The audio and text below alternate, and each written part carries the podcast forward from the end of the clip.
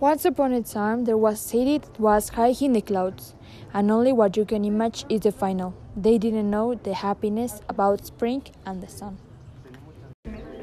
And suddenly the madness came to a man that read and dreamed a lot of being free. He worked all day, and during the night he admired the outside of the window. He stared at the stars that gave him to his fantasy.